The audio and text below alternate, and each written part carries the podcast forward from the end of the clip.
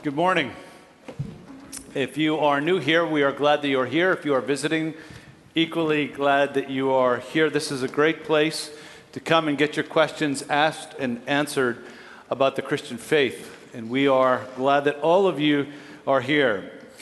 To give some context to where we are, we have been studying a letter Paul wrote to the churches in what then was called the region of Galatia.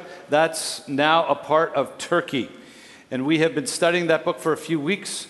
We are now into the second part of the second chapter. So if you will turn to the bulletin that you have got, one of the panels has the relevant scripture reading for us to read along with together and to help us with that, Kathy. From Galatians 2, verses 11 through 21. But when Cephas came to Antioch, I opposed him to his face because he stood condemned. For before certain men came from James, he was eating with the Gentiles. But when they came, he drew back and separated himself, fearing the circumcision party.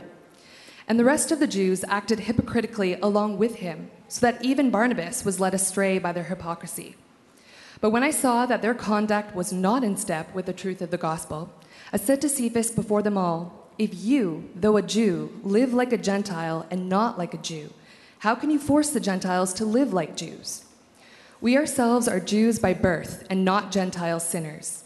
Yet we know that a person is not justified by works of the law, but through faith in Jesus Christ. So we have also believed in Christ Jesus, in order to be justified by faith in Christ and not by works of the law, because by works of the law no one will be justified. But if in our endeavor to be justified in Christ, we too were found to be sinners, is Christ then a servant of sin? Certainly not. For if I rebuild what I tore down, I prove myself to be a transgressor. For through the law I died to the law, so that I might live to God. I have been crucified with Christ. It is no longer I who live, but Christ who lives in me. And the life I now live in the flesh, I live by faith in the Son of God, who loved me and gave himself for me. I do not nullify the grace of God, for if righteousness were through the law, then Christ died for no purpose. This is the word of the Lord. Speak to God. To give some quick context to those of you who are newer, Paul has encountered some false teachers from Jerusalem who have come to this region of Galatia and taught that what Paul was teaching and what Paul called his gospel was actually wrong. Paul's gospel, as Paul had taught it, was that Jesus had done everything we need to be acceptable and beautiful and delightful to God in his life, death, and resurrection. All we need to do is receive it by faith. Faith is enough. But these people who'd come from Jerusalem, they were claimed to be Christians, but they were also of Jewish background, said, no, faith is not enough. You need to add to faith in Jesus something more. In this case, adherence to certain Jewish laws, circumcision, and probably based on this passage, Jewish dietary laws that were in the Old Testament. And you needed to add these to faith in Christ to become a mature Christian. And so, here in some of the densest, some of the more difficult, and easily some of the most important verses in the entire New Testament, Paul says, Let me be clear. Faith is enough because of what Jesus did for us was enough. What Jesus did was enough, is enough, and will always be enough. Faith is enough because faith justifies you before God and because faith unites you to Jesus. For these two reasons, faith is always enough. Paul wants to make two points here that you can break this passage up in a zillion ways. I'll, for simplicity's sake, break it into two. Firstly, Paul says, and it's the first two paragraphs of your bulletin, he says, don't add to the gospel. In the third paragraph, he gives our second point, which is go deeper into the gospel. Don't add to it, go deeper into it. That's what Paul's saying here. Let's look at that first point. Don't add to the gospel. Your first two paragraphs. Paul here is describing a confrontation he had with the leader of the Christian church. It's called Cephas in verse 11. That's another name for Peter. Peter is one of the leading apostles of the church. Paul says he confronted Peter because in Antioch, Peter had stopped following the teaching of the gospel. Paul knew that the gospel says that everyone is equal in God's eyes, but he'd stopped, stopped treating everyone as equal. Out of fear to this group of Jewish Christians from Jerusalem, out of fear, he caved into their pressure. They had argued you need to separate from non Jewish people and you need to adhere to Jewish dietary laws. That means you can't eat with people who don't eat kosher. Ancient Jewish purity laws in Leviticus 11 said this is what you can and what you can't eat, and you need to stay clean, quote unquote. Now, Peter didn't deny the gospel message. He didn't disagree that all you need to be a Christian is to have faith in Jesus. That's all you need. Peter did not deny that with his words. Rather, with his actions, he functionally denied that gospel truth. Because in his actions, he made his words a lie. He made himself a hypocrite, and he made the gospel look wrong.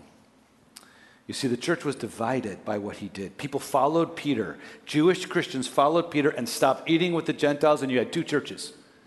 Two completely different churches starting to meet based on a division of race. You had a Jewish church and a non Jewish church. Even Barnabas was led astray. So Paul challenged Peter quickly, and Paul said, Peter, you're not living in line with the gospel. Your actions don't line up with your words. In fact, your actions are actually preaching a different gospel to the watching world. And though you publicly, with your lips, express correct gospel doctrine, your life preaches something far different and your life preaches it more persuasively than your words. Now, we should stop and note just a couple of things here. Firstly, enter the moment. Pretend you are a non Jewish convert to Christianity and you are seeing this happen. And, and Peter and these Jewish people are going off by themselves and having their own, you know, special Christian meetings. Do you feel that in the same way Peter meant it to be felt. Peter was figuring out how Jewish Old Testament theology worked with this gospel stuff and what, what in the Old Testament had stopped and what continued. You didn't know all that stuff. You felt like a victim of racism. You felt like they thought they were ethnically superior over you. Now, as far as we know, Peter never said anything that we know of that was racist, but scholars admit that into the Jewish mindset back then, these religious laws had embedded a kind of sense of ethnic and cultural superiority, a kind of religious racism. Now, two weeks ago, I used an illustration of incredible grace where a white police officer who had killed a young black man in his own apartment had been sentenced to murder, and at the victim impact statements, a black man who was the brother of the deceased, had forgiven this woman completely. It was astonishing and beautiful. Now, the problem is that our present cultural moment in North America, particularly south of the border, is one of highly polarized racial tension. It's one of a clear historical pattern of judicial injustice to people of color. The courts have not treated them the same way they treated the white culture. And there has also been a historical tradition of white people excusing crimes against people of color. And in that context, that act was even more astonishing and beautiful. But the response of the culture was if you're a white person, never take this act of forgiveness in isolation, but always surround it with the truth of the discrimination and the oppression that surrounds it. Now, I wasn't sure what to do with the expectations of that culture, and I didn't have a lot of time in my sermon, so I, as a white person, simply told the story without the context. And some people in our congregation said, What you have done by your silence is you have made some people wonder if you are complicit in white privilege and diminishing the role of injustice to the people of color, whatever your intentions, your actions may have been construed that way. And I thought, fair comment. It's the same point Paul is trying to teach Peter. I, I didn't mean that, and if that was sent to anyone, that was not my intention. I certainly did not mean to lessen the issue of racism, but this is what Paul is trying to teach Peter. Sometimes, whatever your best intentions are, you can act in ways that seem to repudiate or distort the gospel you say you believe. And you need to be cognizant of that. This one was really obvious. Peter knew that in the gospel, everybody is made in God's image, that in the gospel, everybody is equally sinful and selfish and fails God's standards. And Peter knew that everyone who is a Christian is equally a recipient of God's grace. We're all equal, we're all equal, we're all equal. And yet his actions preached that we're different.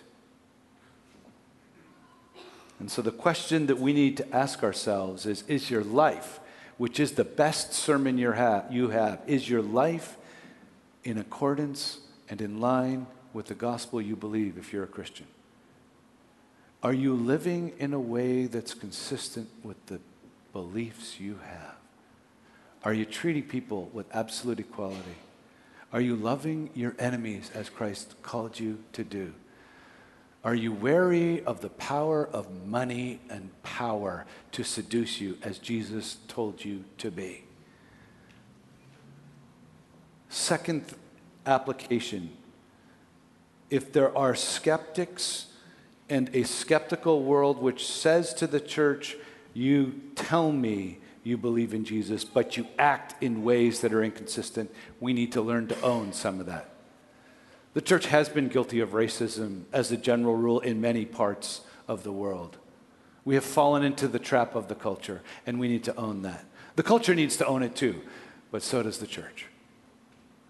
Now, that's the first thing to note. Our actions can preach more compellingly than our words. Paul is actually saying to Peter, You're preaching a different gospel, not by your words, but by your actions.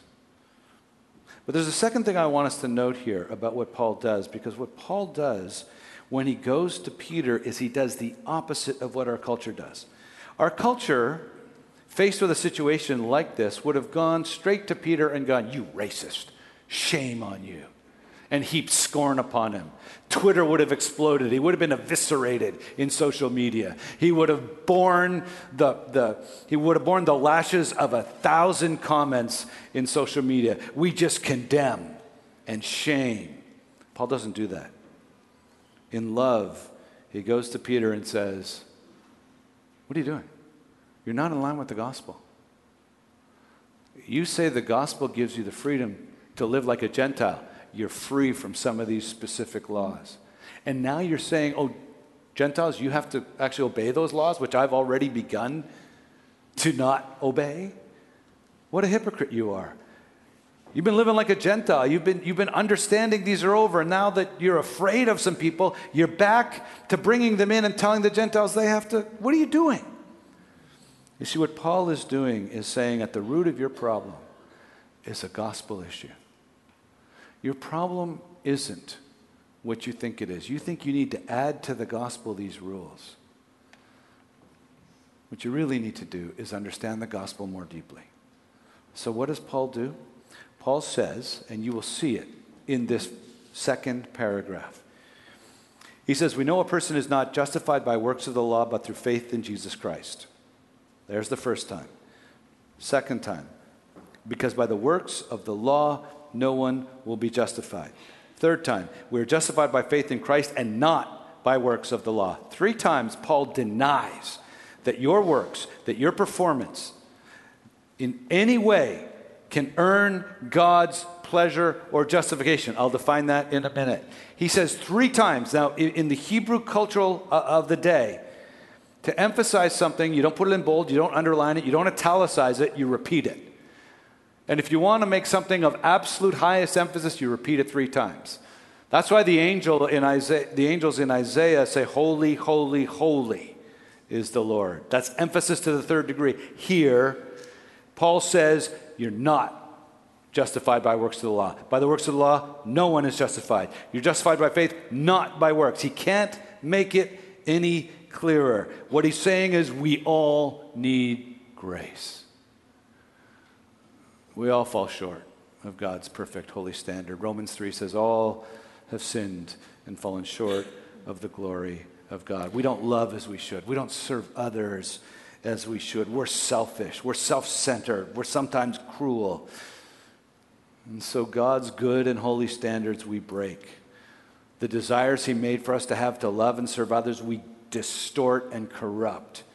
And so, God's holy anger and judgment at sin and wrong is catalyzed by our own sin and wrong. And none of us deserves God's pleasure. We all need grace. We're all sinners. Then Paul says twice a person is justified through faith in Jesus Christ. We who have believed are justified by faith. Now, I want to stop for a minute and explain what that means. What does it mean to be justified? Here's a, some, some definitions of that Greek word. Here's some ways to take that word, that Greek word, and put it into English. It means to vindicate, to treat as just, to acquit, to pronounce as right. You hear those words? Those are judicial words. They're the words of a law court. I remember my first case uh, in, in the practice of law. I was um, I told a court reporter it was my first case. I, apparently, I think they whispered it to the judge who, who loved to take down cocky first year uh, law, lawyers. And so he looked at my case. He knew that I had a very strong case. The facts were on my client's side. And so he decided to have a little fun with me, you know. So I started asking questions, and he kept mocking them and finally said, Mr. MacDonald, you don't know how to actually question your own um, client. Sit down, let me show you how it's done. So I sat down, and then he, he asked the questions I should have asked, totally humiliating me. I was the first case. All the other lawyers are chuckling while this happens. And then he says, Mr. MacDonald, do you have anything to add to my questions? Oh my gosh. So I'm like, No, Your Honor. And he goes, Mr. MacDonald, why are you still seated? Where did you go to law school? You are in front of the bench no officer of the court disrespects the bench so much that they do not rise in respect when they talk to a judge. You get on your feet. So I got on my feet, shaking in my boots. Do you have anything? Do you have anything else? That no, no, no. Sit down. And then, you know, after he completely humiliated me, showed my lack of advocacy skills, he declared us innocent of all the charges. Why? Because my client was in the right and he was a just judge, although a bit of a masochist. and he said, Your client is judged to be in the right. He is justified. That's what it means to be justified, to be declared right in the highest court of law, the court of God Himself. God looks at you and goes, You are in the right. I don't see anything wrong with you. But unlike my case, in God's case with us, we are guilty. We aren't in the right. He declares us to be right who are not right. How? Because he has poured out his judgment on our wrong already. You see, when you go before the court of, of God, you will have an advocate beside yourself named Jesus Christ, who, unlike me, is the perfect, righteous advocate. And he will go to the judge and go, Judge, my client is guilty. But I came down and I paid the price for his guilt, and you already passed sentence on him or her, and I bore it. And I poured out my blood for it. There's no more penalty to be paid. Declare this person right, and God will go, justified. You have been declared right by the work that Jesus did on the cross. When he hung on the cross and said and allowed the judgment against you to be poured out on him. And Paul is saying that gospel, that court of law is a court of grace where you are declared right by the grace of God and the sacrifice of his son, and therefore you can't add anything of your own work to it because it's God's grace this court. I remember going to the Art Institute of Chicago and seeing these original Van Goghs, which we're visiting. And I happened to be in Chicago, and I'm looking, and there is a painting that I have a copy of on my wall, and it's so much more beautiful and so much more brilliant. You know, and, and I'm, I'm, reaching out uh, almost as if I want to touch it, and you know, uh, the security person grabs my arm, puts it down, says, "No, son, we don't do that." I'm like, "Sorry, Your Honor." And then I thought to myself, what would it be like just to add, you know, a little bit of me into that? Just make it a little more me. You know what, what I would do if I did that, right? I would ruin it for the rest of the world because it would no longer be Van Gogh. It would be Van Gogh and the primitive sketchings of MacDonald. I would have ruined a priceless masterpiece as soon as I added something to it. If you try and add to the matchless, perfect masterpiece of the work of Jesus Christ in living a perfect life for you, that attracts all of God's pleasure. And then going to the cross and taking God's judgment on your imperfect, sinful life and bearing it for you so that God can look at you and go, I now judge you as right as Jesus was. Because he took your wrong, I will impute to you, I will account to you his right. That's matchless masterpiece. It is finished and it is accomplished. Don't add to it. Because if you add to it, you ruin it. Instead, point number two, go deeper into it. You see, there was an issue that they had as the Jewish circumcision party that was somewhat valid. Look at verse 17. You begin to see their argument. Doesn't sound valid, but I'll explain how it's kind of valid. See, in verse 17, it says, But if in our endeavor to be justified in Christ we too were found to be sinners, is Christ then a servant of sin? That's the argument of this Jewish circumcision party. If, if, if, if it's that easy, justification by faith, God just loves me because Jesus died for me and that's it, I am justified, then what is actually going to spur us on and motivate us to holiness. In this case, their specific charge is Christ is a servant of sin because he's taken Peter, a good Jewish guy, made him believe, and then, and then Peter, listening to Paul's gospel, which is wrong, has stopped obeying the purity laws. He's not as holy as he could be. So let's just give him that faith and make him go back to doing the purity laws. And it's a, it's a both and. And you see, that's the way most of us think. We walk around thinking, here's the finished work of Jesus Christ, and he has completely justified me. Now, what should I do to add to it? How do I mature in my faith? Because it's about me being able to measure me as I grow in my progress. Do you see the problem? Me me, I. And what Paul says is look, you want to do that?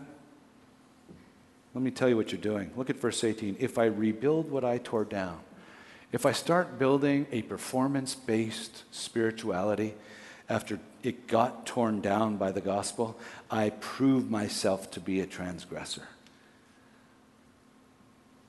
I prove myself to be someone who doesn't really love God. You know why? Because I'm functionally going up to Jesus and I'm saying, Oh, you came down from heaven. That's nice. You became fully human. That's nice. You got rejected by humans. That's nice. You got falsely accused. You got interrogated, tortured, and hung on a cross for me. You paid for all my sins. That's nice. But it's not enough. How dishonoring it is to the to God the Son for you to say, Your life, your death, and your resurrection for me is not enough. That is a transgressor indeed. How dare you say that to the God who gave himself for you?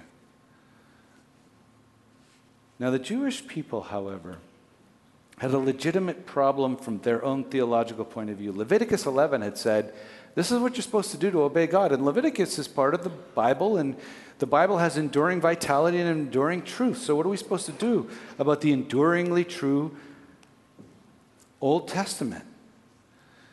And what we have to learn about the New Testament is that some parts of the Old Testament are eternally, abidingly true. The Ten Commandments don't murder, don't bear false witness, don't covet. I am the Lord thy God. Don't make a. These things are abiding and eternally true. But some parts of the Old Testament are over because Jesus fulfilled them. The book of Hebrews says the whole sacrificial system of the Old Testament, all those animals that died for the forgiveness of the sins of the people of God, they're done. Because Jesus Christ made one full, final, and eternally sufficient sacrifice for everybody, not just the Jewish people, but for anybody who would believe. That part of the Old Testament, over. And so the question that, that arose here is these dietary holiness laws, are they over like the sacrificial laws, or do they keep going like the Ten Commandments and the moral law? And what Paul wants to say is they too are over. Those laws of separation have come to an end because Christ has come. Now, here's something that the modern church needs to hear because functionally we do something similar all the time.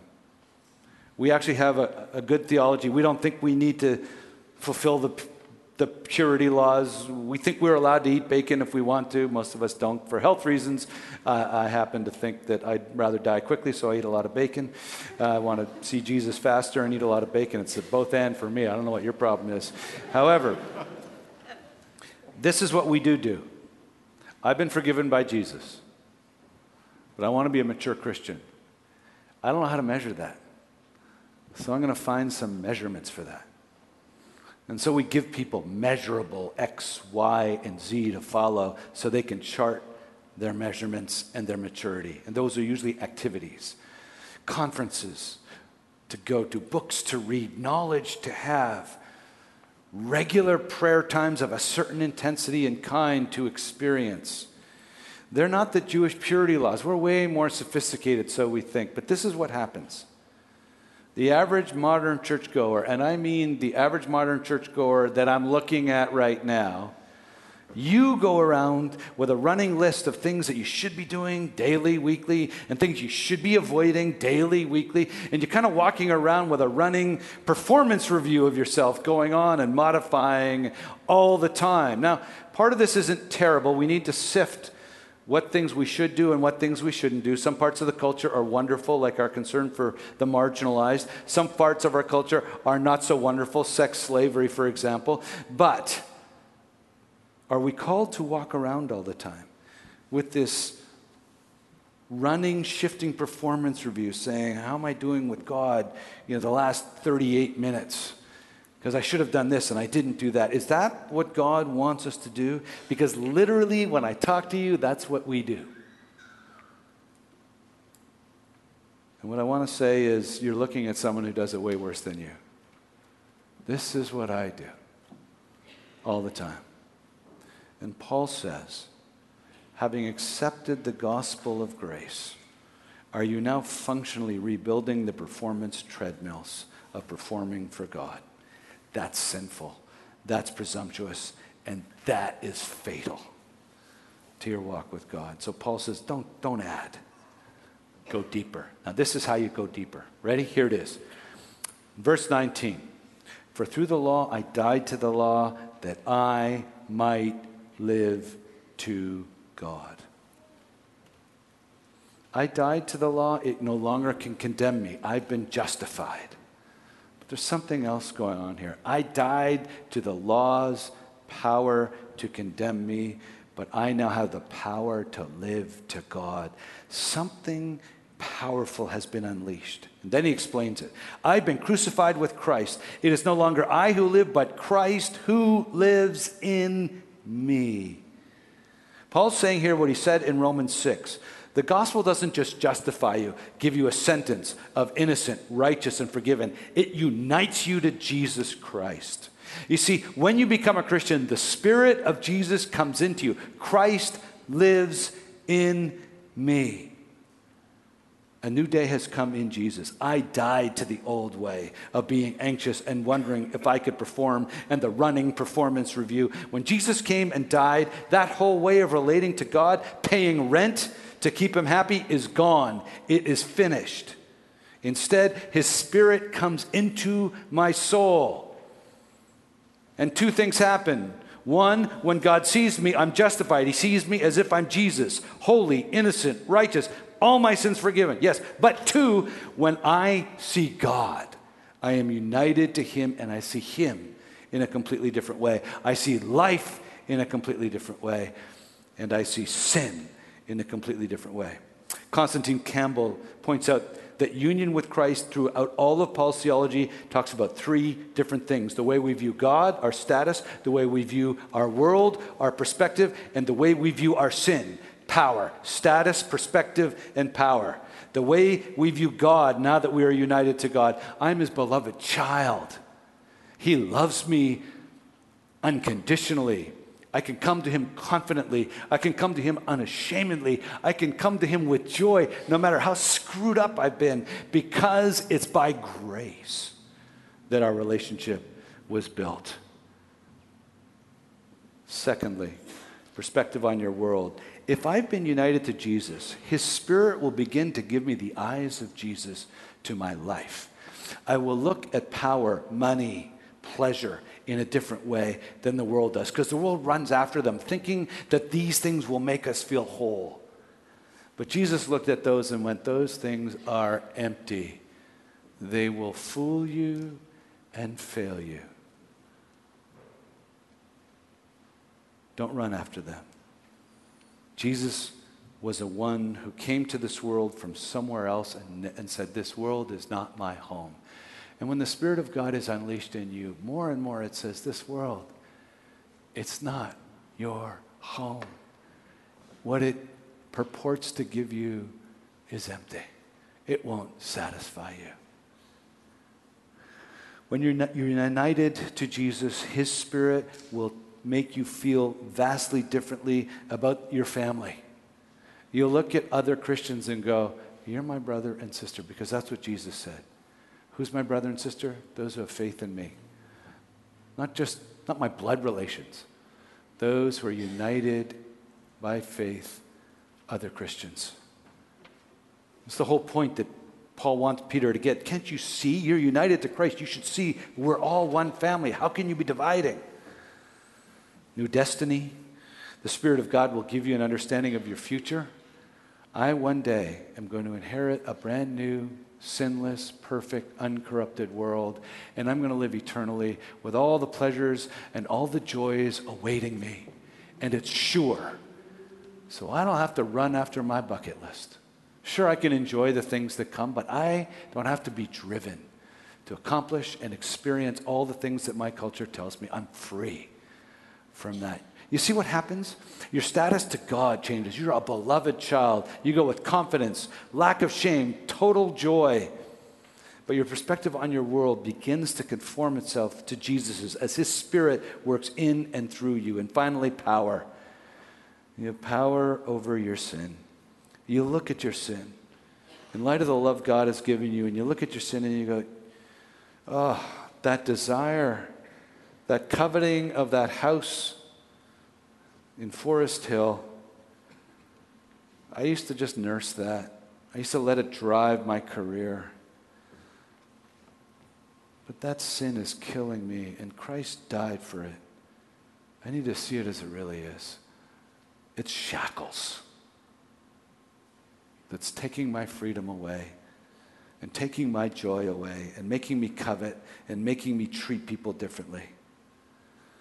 So, what happens when you're united to Christ and you realize you have this beloved status to God? You have this brand new perspective on the world. You see the world as Jesus sees it, and you experience it as Jesus tells you to. And then you have this power over your sin, and you don't like your sin anymore, and you just want to walk away from it and be free from it. Then you have inside out spirituality from the Spirit of God stirring up your heart, and you totally agree with it. What the, what, the, what the Jewish party here was doing was giving you outside in spirituality. Here are the regulations, follow them. But that's not holiness. Tell me whenever someone has given you a rule to follow and it has created a power in you to want to follow it. Never happened. You know what happens when people say, you must do this? What happens? yeah? no, dang right, I'm not going to do that. It creates in you a desire not to. Because rules and regulations outside in spirituality is always that it's powerless.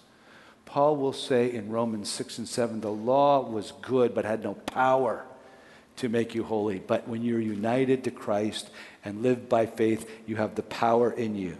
But you have to accept that power is there. You have to receive it and unleash it.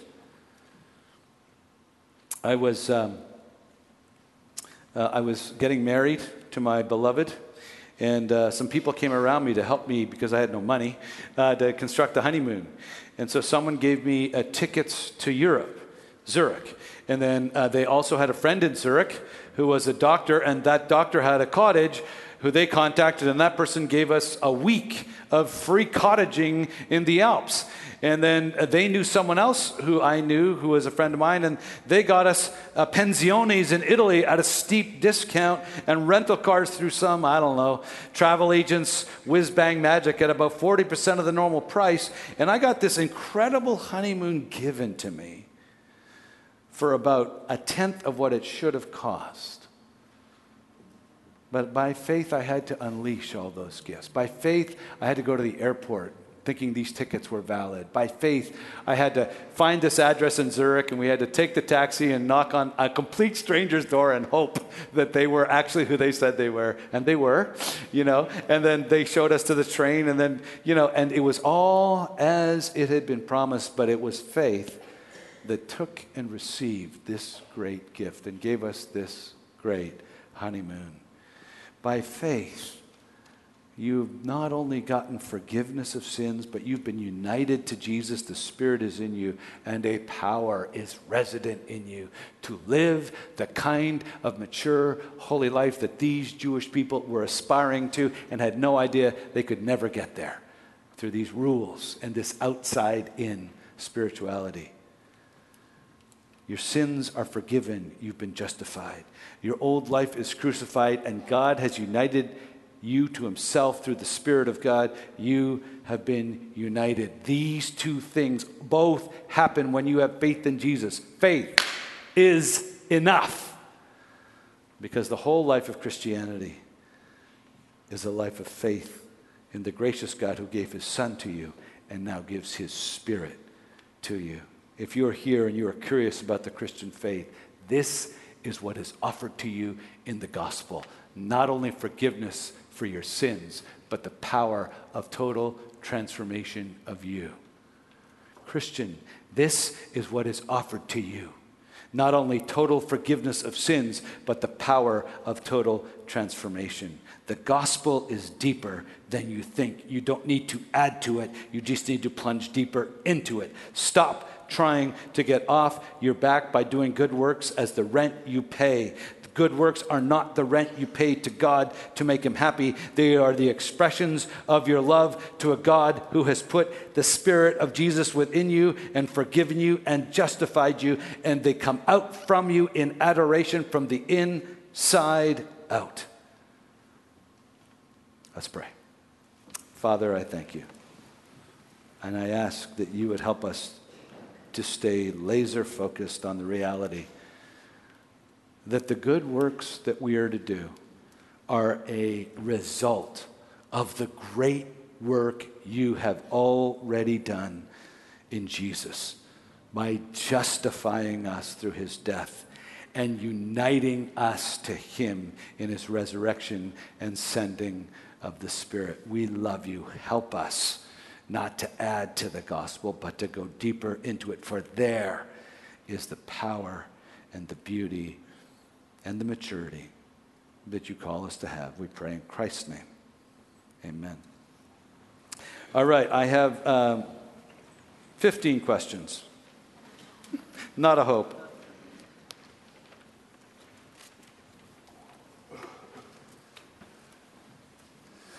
I'm not exactly sure. Uh, faith by itself, if not accompanied by action, is dead. What do I do uh, uh, with that? How do you reconcile that with Paul's gospel message? That is Paul's gospel message. You see, what we miss about Galatians is how it reconciles so beautifully with James. What is Paul saying to Peter? You say you have faith, but look at your actions. They're not in line with the gospel. If you believe in the gospel of grace alone, then the Spirit will come into you. If the Spirit comes into you, He will start making you want to do good works as a response. If there are no good works as a response, it's okay to ask if the Spirit is there. When the gospel comes into you, it flows out of you. It will. Great question. Same question we had first service. If we're not called to live the Christian life as a performance why are we commanded to examine self to see if we are in the faith? Because those are vastly different things. To examine yourself to see whether you're in the faith is to make sure that you actually believe that Jesus died for you and you believe it, and therefore you are justified and his spirit is in you. That's it. It's the baseline question. Do I actually believe Jesus? This moment by moment performance review isn't, do I believe that Jesus did this for me? It's, how am I doing with God? How am I doing with God? How am I doing with God? They're vastly different things. We are to examine ourselves to make sure we're Christians. But we're not to examine exactly how mature and moment by moment we are. That, that's just a recipe for anxiety. How do you know for sure your faith is 100% with God but not with worldly things? See, that question is a perfect example of the self performance review that I'm exactly talking about. That's what I do all the time. If your faith is as small as a mustard seed, but it's in the right person, you're justified. Four year olds can have justifying faith in Jesus, and their faith isn't as mature as 40 year olds but it justifies them all the same because it's not the strength and perfection of your faith. Your faith will never be what it should be. The object of your faith, He will always be more than enough for everything you need.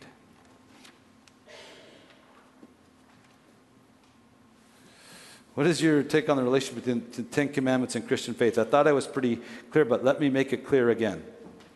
The Ten Commandments are, are, part of the abiding moral law of God. That's the part of the Old Testament that continues in perpetuity.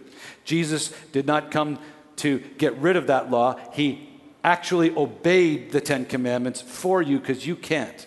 Now, the Ten Commandments are still there for you because you have become a Christian and you go, okay, God, thank you. Your love language to me is unbelievable. It's Jesus. What's What's my love language back to you? How do I make you feel loved? Then he goes, follow, follow my commandments. Don't murder, don't kill, love me. Here, here's the way, here's the path. Here's the path. You see this path? This is the path that you walk to make God know that you love him. That path is called his commandments, the Ten Commandments, the commandments of Christ. That's the direction. That's the way to express. I told you last week or two weeks ago, my wife had a way for me to express my love to her. Make her coffee in the morning. If I don't make her coffee, do, do, I, do I stop paying the rent? Does she stop loving me? No. But she said, You want to make me feel loved? Do this for me. God says, Do you want to make me feel your response of love to what I've done? Obey these commands. They are the way we go, they're the path we take, they are the direction we follow.